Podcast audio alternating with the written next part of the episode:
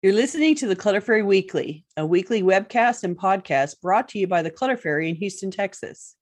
If you'd like to participate in one of our live webcasts, please visit cfhou.com slash weekly. You'll find a calendar of upcoming webcasts, as well as instructions for joining the Zoom meeting via the app or by phone.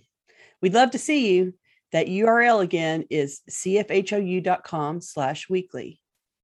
Now here's the weekly episode. Enjoy. Hi, Clutter Fairy fans. This is the Clutter Fairy Weekly for November 15th, 2022.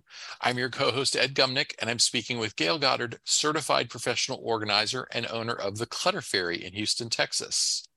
Hi, everybody. The Clutter Fairy Weekly is the webcast and podcast that digs deep into the clutter that piles up between you and the life you want to be living. We explore the habits and behaviors that lead to clutter, and we su- suggest strategies to slow the accumulation, reduce the collection, and comfortably manage the stuff we decide to keep. If you're new to our Zoom meeting, we'd like to let you know that you can share your comments and questions via the chat and I'll try to make sure Gayle gets to them before we move on to another topic. You can also use the raise hand feature if you'd like to ask a question or make a comment yourself via audio or video. We haven't as, had as much uh, participation in that form in recent weeks, so mm-hmm. we need y'all to step up. Come on. Talk to us. We're also streaming the webcast live on Facebook, so you can share your questions and comments there, and I'll relay them to Gayle. We're going to start as we usually do by recapping last week's weekly tittle, which was called Culling the Project Herd. The assignment was to evaluate unfinished projects to identify any that no longer uh, deserve to be taking up space in your home and your head. We'd like to hear from our participants live in Zoom and Facebook who diagnosed a project or two that they were ready to let go this week. Please let us know in the comments. Here's a report we, we received on the show notes post for last week's episode from Anna S. in Sweden, who's been giving us lots of great comments. What great advice to make an inventory of all projects.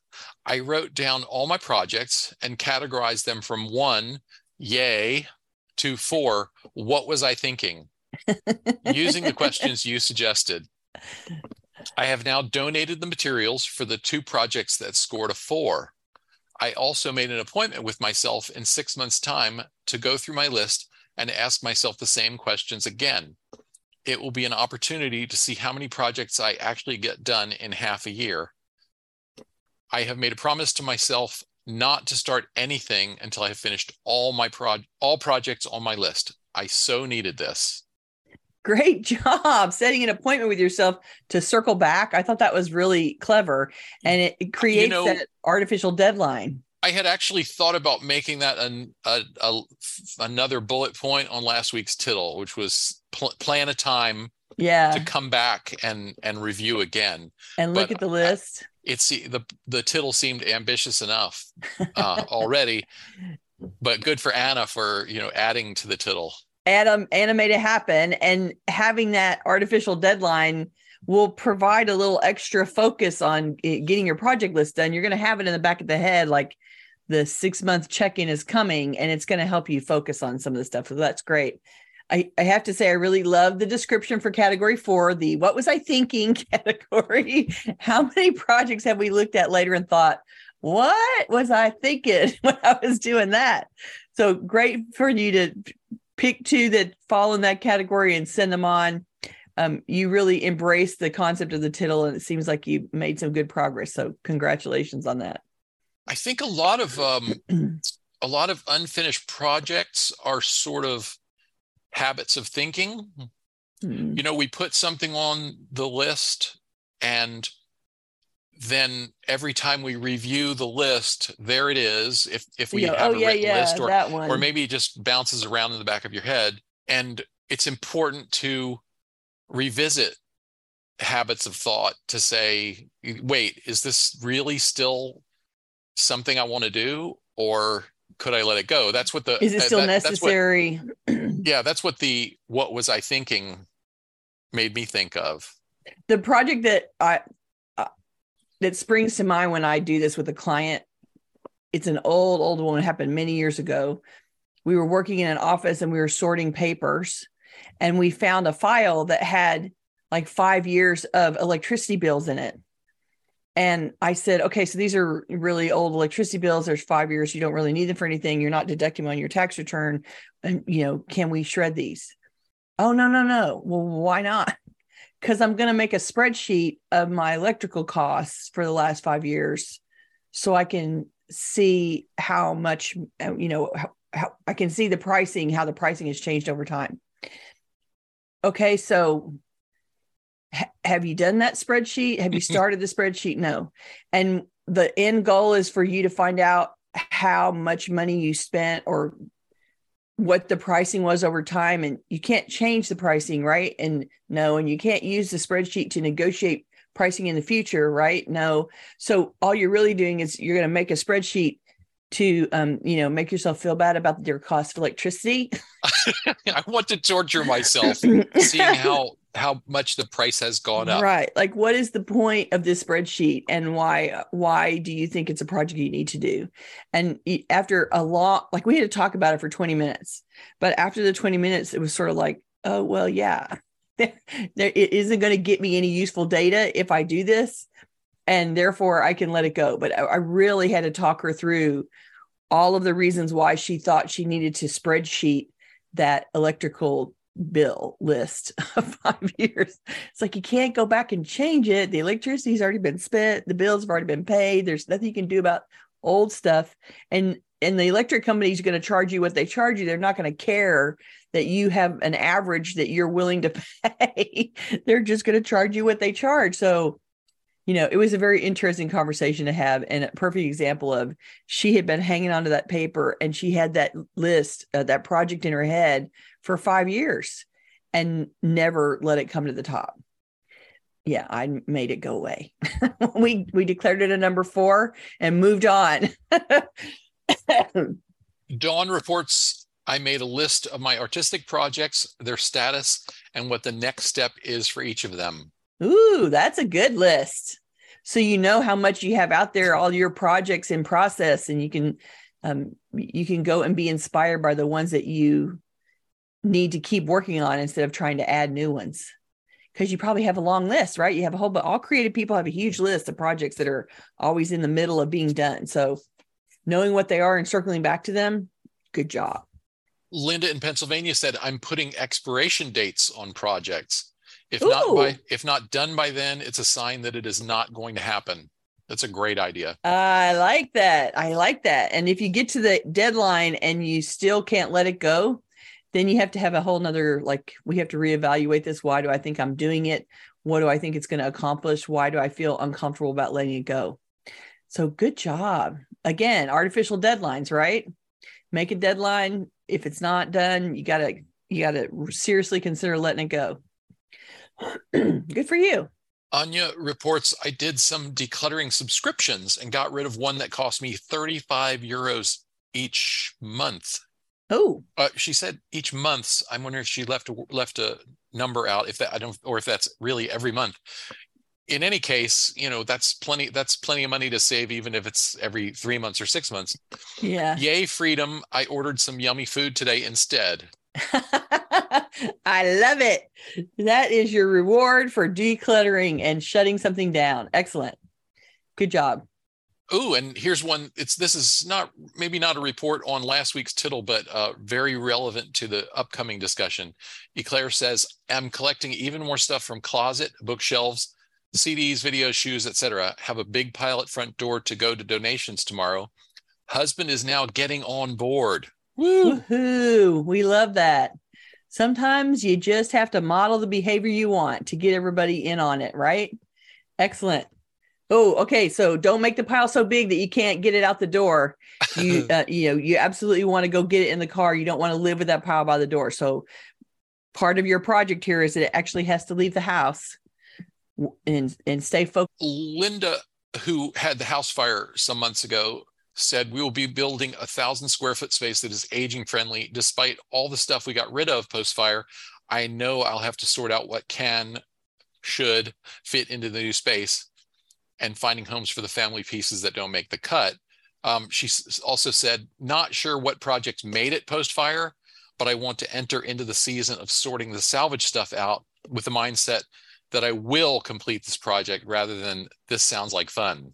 Yes, yes. That's a that's a much better and more more narrow uh, and, and, immediate right it, it yeah. must have a very immediate purpose if you can commit to i will get it done and i would say that while they're building the house you might go through the stuff that's been salvaged and you can probably do the first pass right now of i know this piece of furniture won't fit anywhere.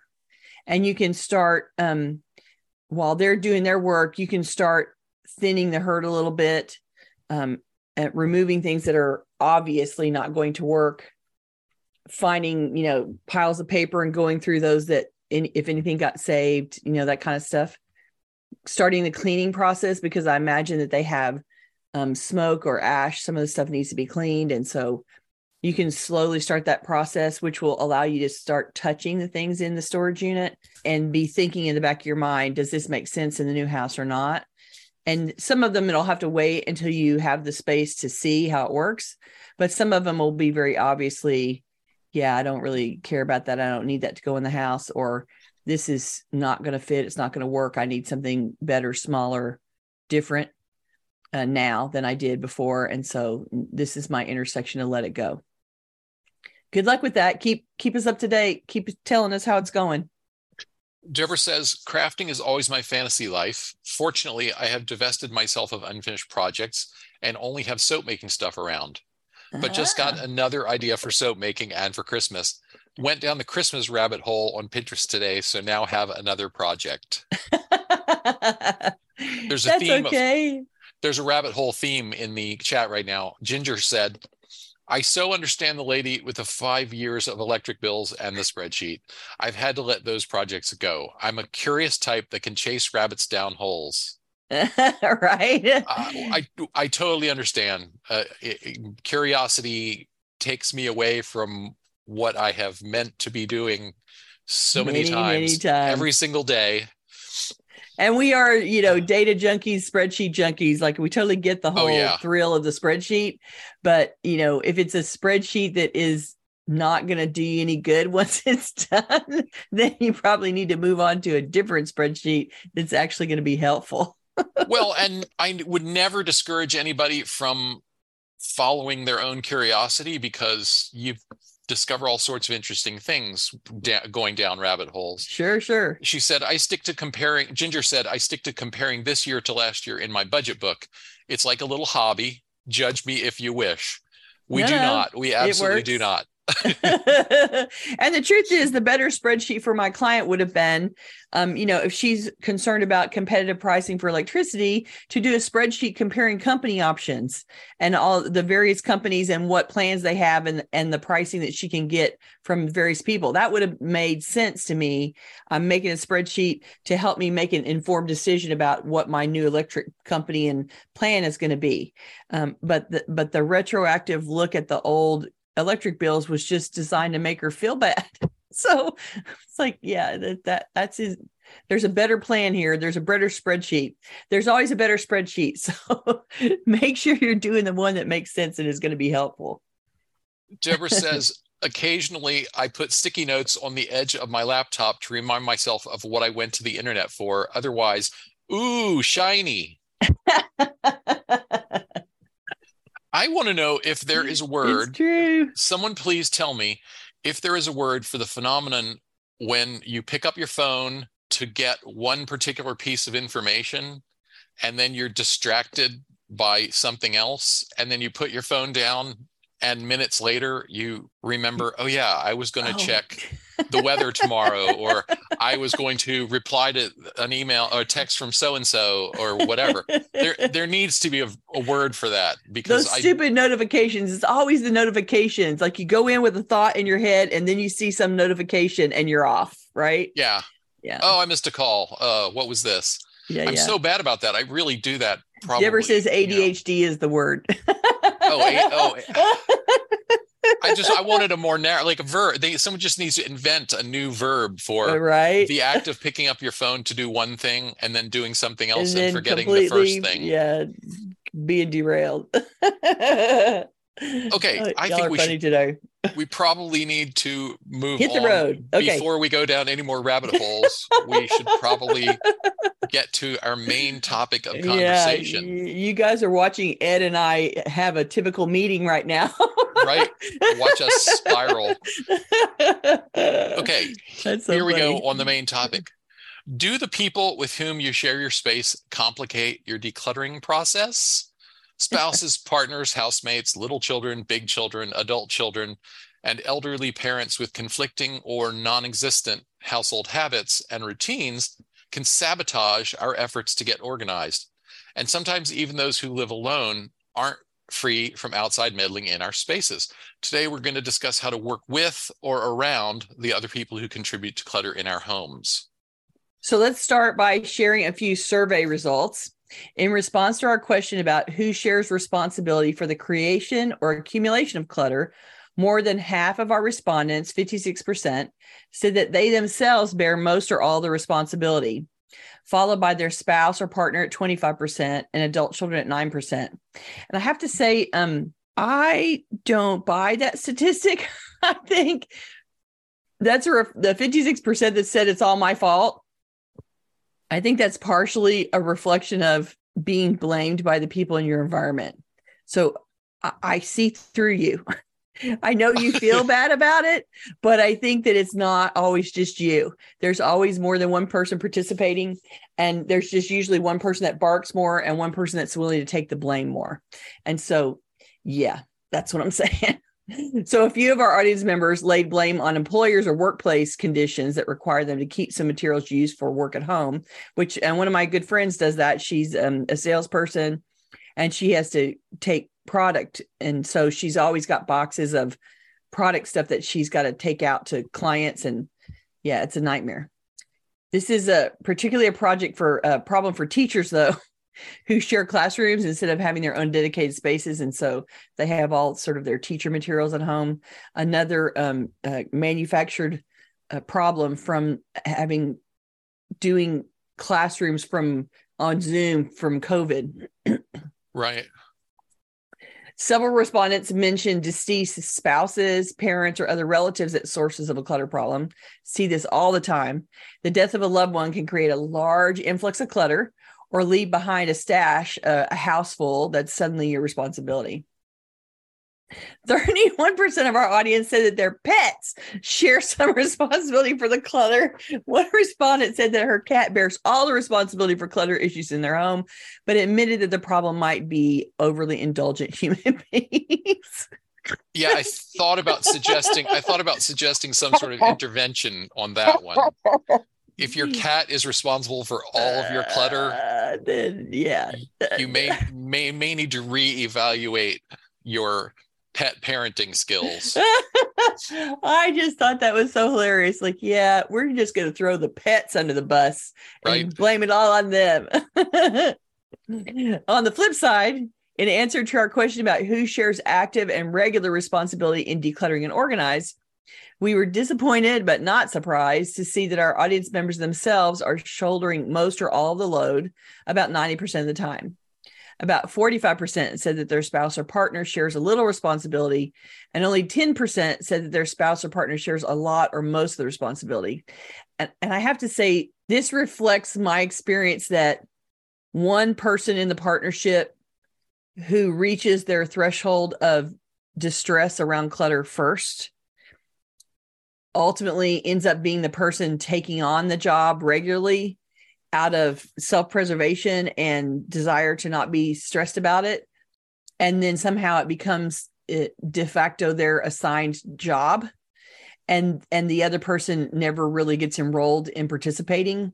And i think that that's um it's a default setting and it's a communication failure that that needs attention so that you don't have to be the only person doing it and yeah maybe they don't like it but if they want to stay married and happy they should be participating. So that's yeah i have i have lots of things to say about that. So i want to read a few uh, survey responses that highlight where the clutter disconnects arise in a lot of the household. And linda sent this comment to us. I handle most paperwork all filed away unless I'm actively paying bills and doing the taxes, taxes, etc. My husband does some paperwork which relates to him specifically. His preferred storage solution is paper spread out to cover the largest horizontal surface possible, which is the dining room table. So we've arranged that he can only spread out over half of it.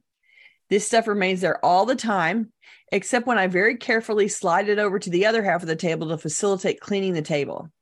I don't love this compromise, but I do love him. Oh, okay. So this one made me say, oh, darn.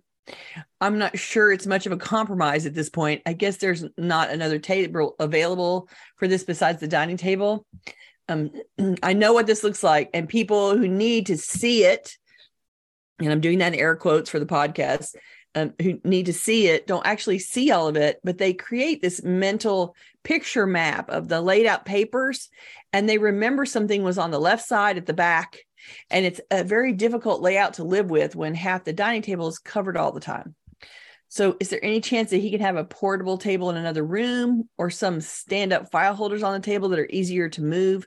And What I'm thinking of is those uh, wire racks that, or a metal rack that think, you know, file folders can stand up in on top of the table. And and then I have questions about his paperwork. Like, is everything on the table all active? Is it things that he needs to do?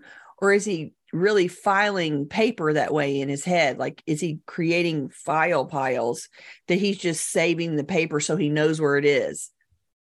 Um, you might add some stacking in trays uh, you know like an inbox tray that t- goes up. And it would be a way to go a little bit vertical and maybe make it easier to clean the table may make it easier for you to slide the stuff back and forth to clean the table I mean, basically, I get that he is visually oriented in that way, and so he's he's trying to lay it out so that he is reminded where things are, and he can put his hands on it because he's laid that mental map out.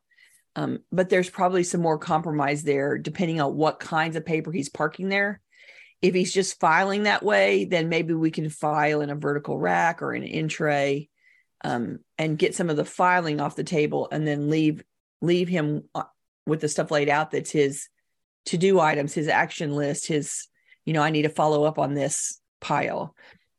And make sure that it doesn't have projects that he needs that's on his project list and it's been on the project list for five years. Like make sure that some of that stuff is relatively current is what i'm saying and, yeah. and not aging in place for a decade. If you encountered this situation it would definitely be worth digging into. What exactly are we talking about if he has a few bills that he pays every month that are still that are his responsibility where you haven't combined your finances then set it up in a you know in a bill paying s- station that could be one of those monthly and you know monthly sorters. What do you call those things? Mm-hmm, you know mm-hmm. that the yeah yeah.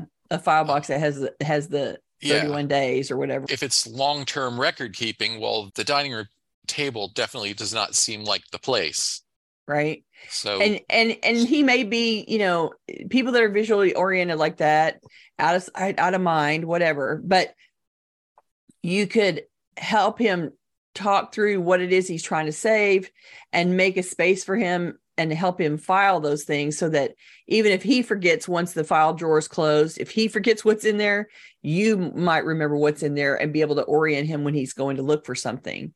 Um, but uh, you do want to make sure that there it's just not a bunch of filing on the table that it's actually things that he wants to do. And you know he's going to resist because he prefers to have it all spread out and i get that. And so i guess i'm just saying that you're it, the compromise is that you're surrendering the dining table to be a desk and there might be ways to make that easier for you to maneuver easier for you to take it off and for him to still have the things laid out at some level there's more compromise to be had there. okay. So Mo shared this response. My husband continues to jokingly threaten to get a roll off dumpster and just toss everything in our basement. At one point, he put our children's crib out for our monthly bulk pickup, and I tearfully dragged it back in the house. It's like, oh, okay. So the husband is being practical here, and the wife is being emotionally attached to an object around her children.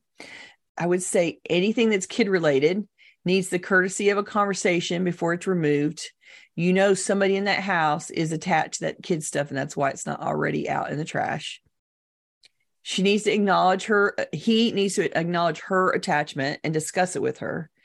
She needs to recognize that the crib is not in use and it's a huge piece of furniture that's doing no one any good, rotting away in the garage. So take a picture of it and donate it so it can be of use to someone.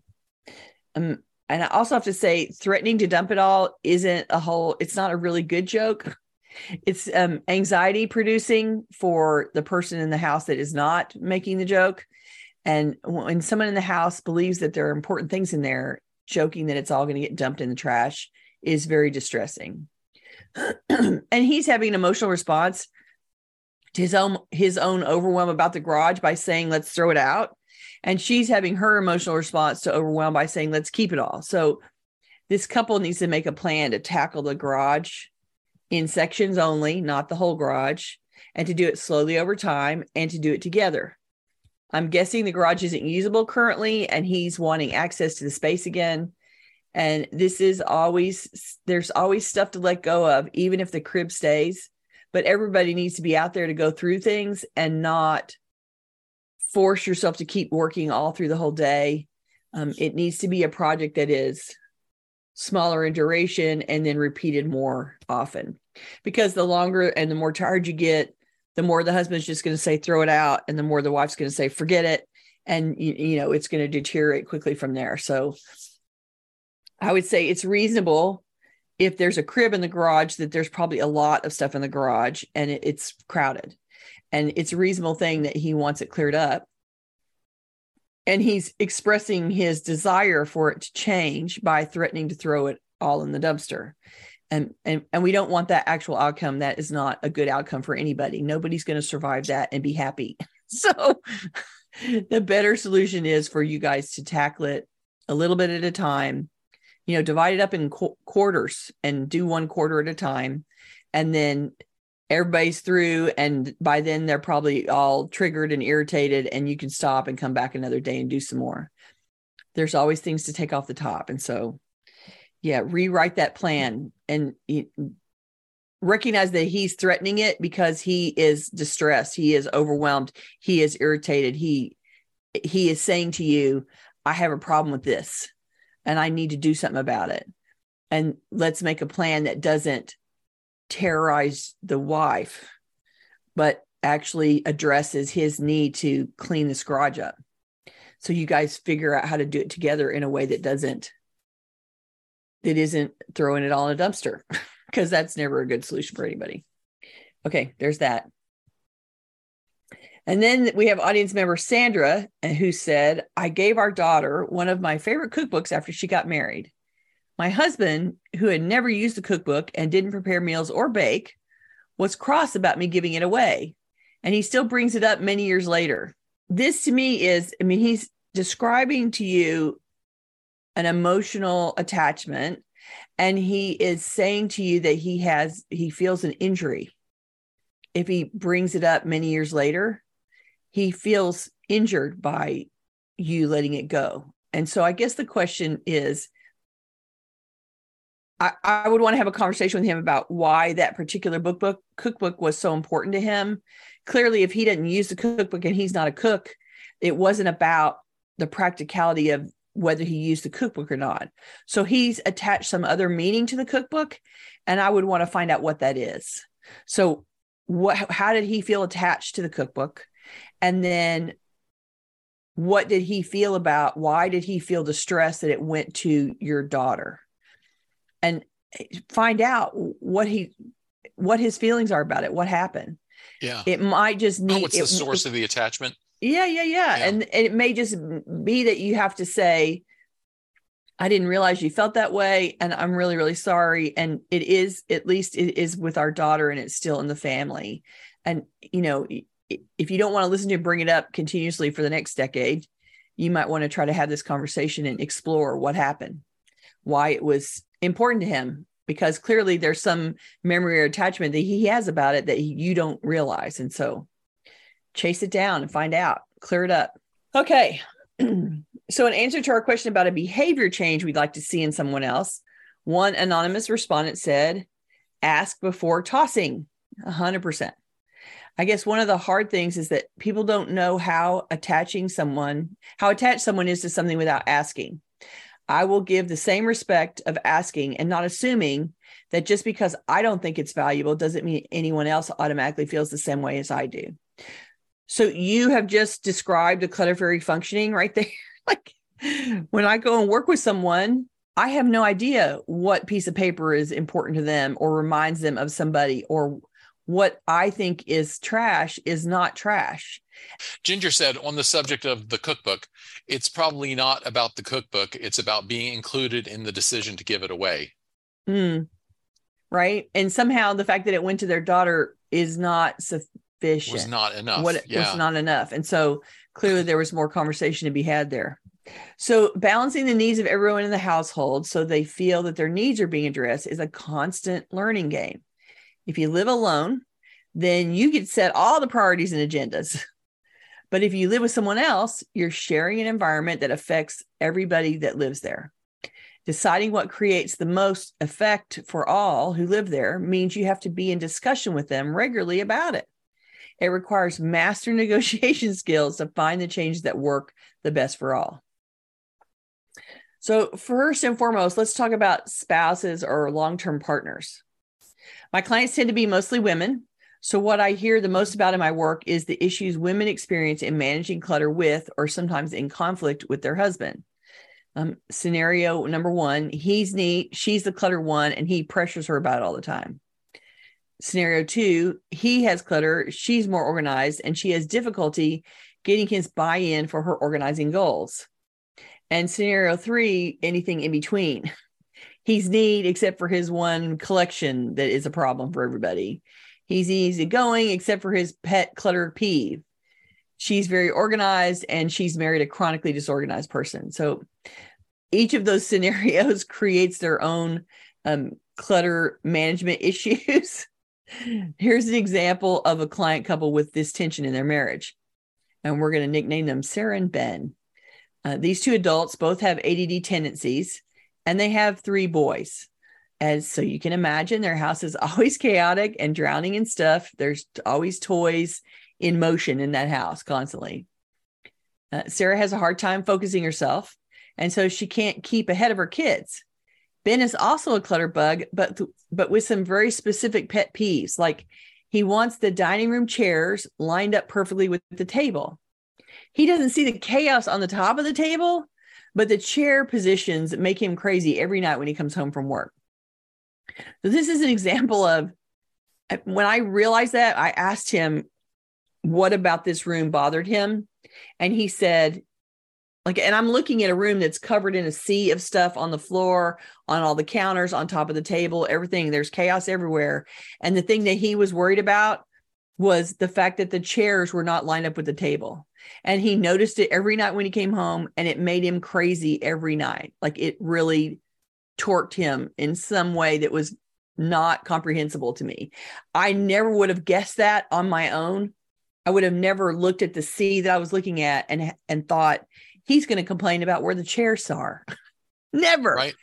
But it was uh, he left the room and I turned to her and I said, "Oh my god, five minutes before he comes home from work, you can straighten up the chairs and he will be happy as a clam when he comes home. It will not matter what the rest of the house looks like. All you got to do is go straighten the chairs.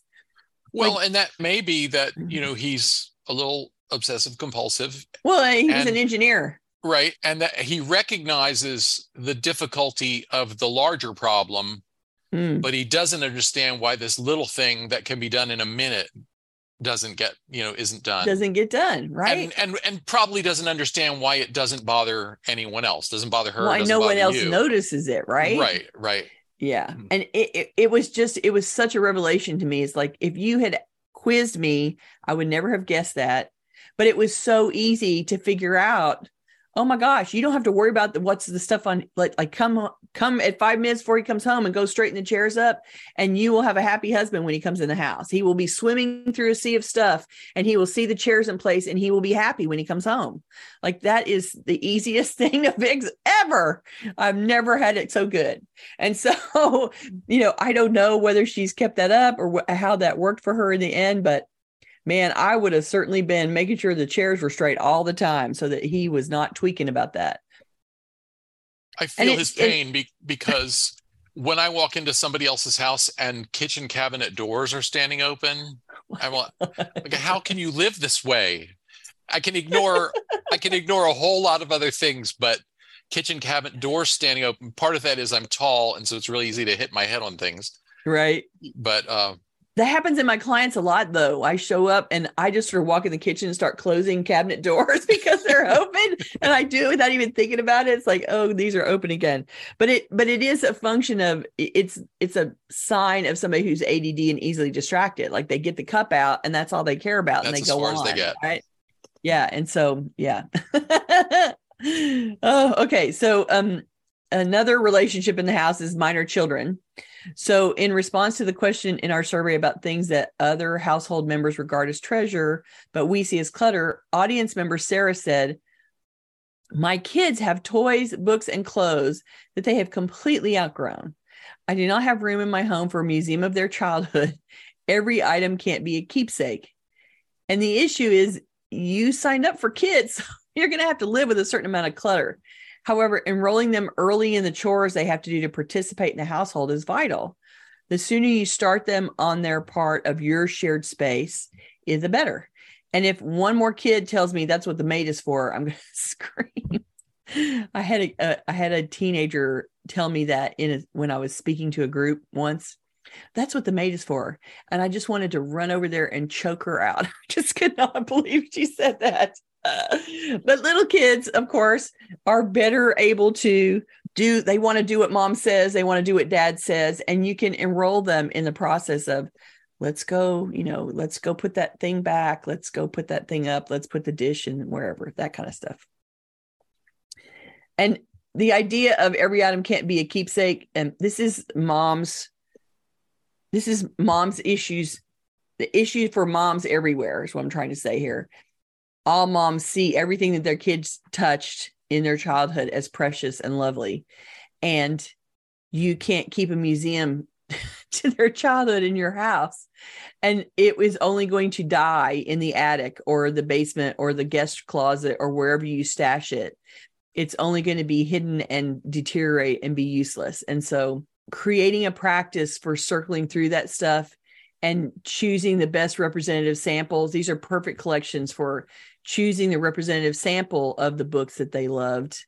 You know, keep their three favorite books and pass the rest of the books on to some kid that needs to have them now is the way that you don't enshrine everything that they touch in your house as a keepsake. What about adult children who've returned to the nest? So the issue is they've tasted some independence, so they don't want to be treated like children anymore. But the temptation to let mom and dad start taking back some of the adult responsibilities is hard to resist. Home is your safe space to be a kid. And I remember very well being that being that adult and going to mother's house and being like, oh, thank God mother's cooking breakfast.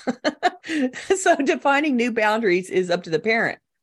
And parents love having the kids home most of the time. And so falling into the old routines of caretaking is so easy to revert to. Everybody has to agree that we're all adults now and we're all going to participate in the care of our shared space. The issue with elderly parents is that they've surrendered some independence because of their health, their capacities, or their needs have changed, but they still need to feel like they're complete members of the household with rights to privacy, respect, and valued input on decisions to be made. Elder care has a huge impact, impact on a family space and requires careful negotiation between elder and adult kids to make it work. Issues with housemates and roommates and house guests and people outside of your house that add, that add to the clutter like um, your parents or your older relatives uh, they start giving you stuff. Like they get in their mind that they need to start divesting themselves and so they start telling you to take things home when you visit or they start mailing you things or they start um, calling you and saying you need to come and get this so um, it, they those people are trying to get rid of their clutter and it makes them feel better to give them to relatives and sometimes it's a better strategy to just take it and then deal with it on the back end the way that it should have been dealt with so there's some yeah. general strategies for many kinds of relationships all of them can um, can deal with this. Um, you want to find the common ground here as you work on these organizing projects. Establish the goals on which you both agree. You guys may have different organizing styles and you may have different things that you want to work on or things that bother you. And so when you are trying to negotiate um, a compromise and working together, you want to work towards goals that you both agree need to get done. Yes, we need to clean out the garage. Yes, we need to fix the patio. Yes, we need our closet closet to function better. If everybody, if both of you agree on the project, you're more likely to find um, to be able to work on it together. Recognize the need for compromise, especially if you have really different organizing styles. One super organized, not so organized. There's a lot of room in between there, and um, everybody's going to have to compromise. And not just the person that likes it organized. You're going to have to accept a slightly less organized version of your life but the other person is going to have to accept a slightly more organized version of their life and everybody has to meet in the middle right?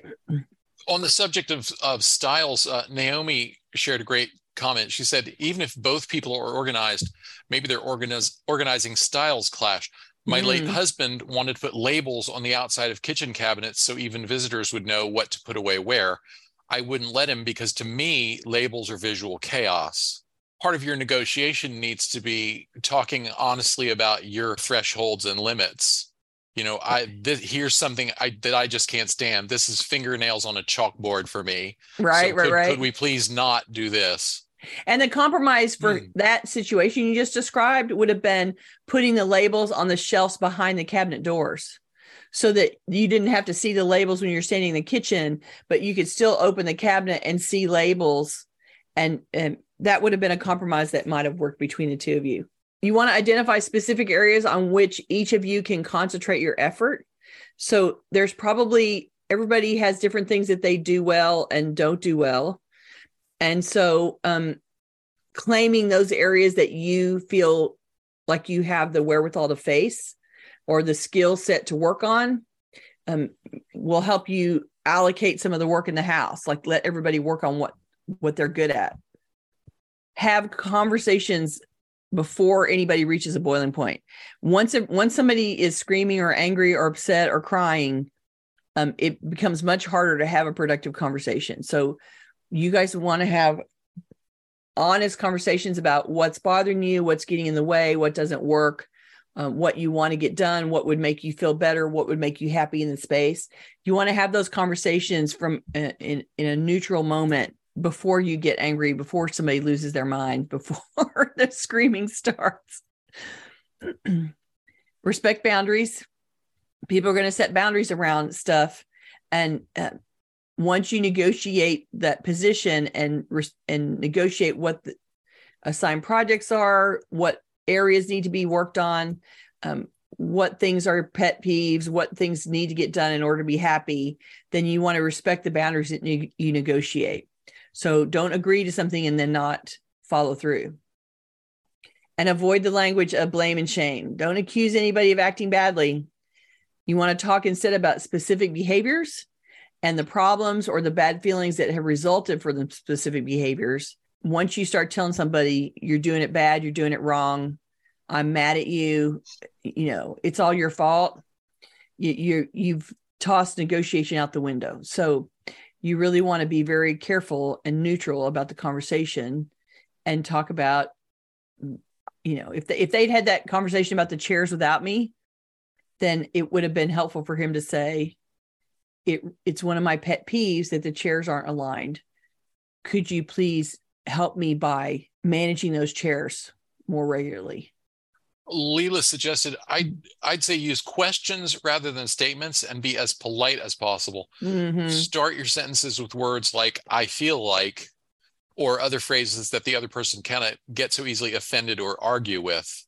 Yes, yes, this is the this is the perfect time exactly to be as neutral as possible, um, because if you've been arguing about clutter already, and you guys are at the place where you're um, have years of of discontent and distress around organizing um, you've got a lot of old tapes running in your head about we've had this conversation before and it always ends this way. So the way that you don't go down that path is that you are very polite and very neutral, and everyone agrees to be very neutral around the conversation. And notice when you start getting distressed or saying things that you always say, when you default to saying the stuff that you always say, it's time to like, okay, we got to stop this conversation. Now we're not being um, we've slipped off into being into old stuff instead of being trying to address it new. It will be hard because you have years of of doing it the old way and and it takes a lot to change the steering of the boat, but it can be done. And like she said, as neutral as possible, as polite as possible, questions instead of statements will make a huge difference in terms of riding the ship I think it also might help to get some buy-in from the partner, spouse, or housemate if you say if you couch your the discussion in terms of here's something I would like that I can't do right now or can't have right now. It would be really nice. I I would love to be able to work on this project of mine, but this clutter that we share is part of is standing in my way. Mm-hmm. so they understand your motivation. They understand that something important to you is at stake. Yeah and that and that that makes this particular pile of clutter a priority versus something else. We are running out of time. I know we have we had lots more oh prepared oh gosh, to, prepared yes. to say and we'll just save it for a sequel okay. because we need to talk about next week Yes. We will be back next week, Tuesday, November 22nd at the usual time, noon US Central Time, live in Zoom and streaming on Facebook. It will be uh, Thanksgiving week in the in the United States. There's going to be a little gratitude related tittle for you. Just as trees drop their leaves to rest and wait for spring, the end of the year is a good time for us to pause and shed things from our lives to make room for something new to reflect on what has served its purpose, what no longer fits, which habits have changed, what we're ready to sell, donate, recycle, discard. In our next episode, we'll discuss taking a personal inventory focused on clearing space for wonderful new things in 2023. Join us on November 22nd for a season for edits. Make space for the 2023 version of your life. Ta-da! That will be fun. That'll be a good one. Why don't you give us a tittle? Okay, here's the tittle all hands on deck. This week's assignment is to engage another member of your family or household in an organizing task or project. As you discuss the task or the area in question, set aside blame, judgment, and any history you may have with the project. Focus instead on things on which you can agree and on constructive ways to move forward, such as improving your communication around stuff, how you use your home and your shared roles in caring for the space, learning more about and accommodating an, uh, one another's different tastes, habits, and organizing styles. Super important to ask those questions. How is it different? How do you like to do it? What would be better for you? Clearly communicating your needs and desires around clutter and organizing to the family member or housemate in, cl- in question. So you want to be explaining to them this is what would make me happy. This is what i this is what i'm hoping for. You can't get what you don't want it, uh, what you want if you don't ask for it. Um, and you want to negotiate specific solutions to address the most troubling areas the things that bother each of you the most and i promise you that you will be stunned to to understand what your um, spouse housemate uh, family member finds the most bothersome in the house. You will think you know what it is and then you will ask them and they will say something completely different and you will be stunned and surprised. So um, it's super important to ask what those are and focus on the ones that annoy everybody the most first because you're going to get the biggest bang for the buck out of it. So let's go um you know get clear with our family members and see if we can communicate better and accommodate their tastes and address the stuff that's bothering them the most and get a little bit more peace in the household. That's what we're aiming for. uh, I'm going to wrap up with this um, comment from Leela, who says, Everyone has qualities we do and don't like. Got to love them anyway and focus on the good points. Exactly. That's exactly right. A compromise can be had, and you love them for a reason. So, um, good luck with the tittle and good luck with this project. And I think we are out for the week. If you're watching this on YouTube, we'd love for you to join us live.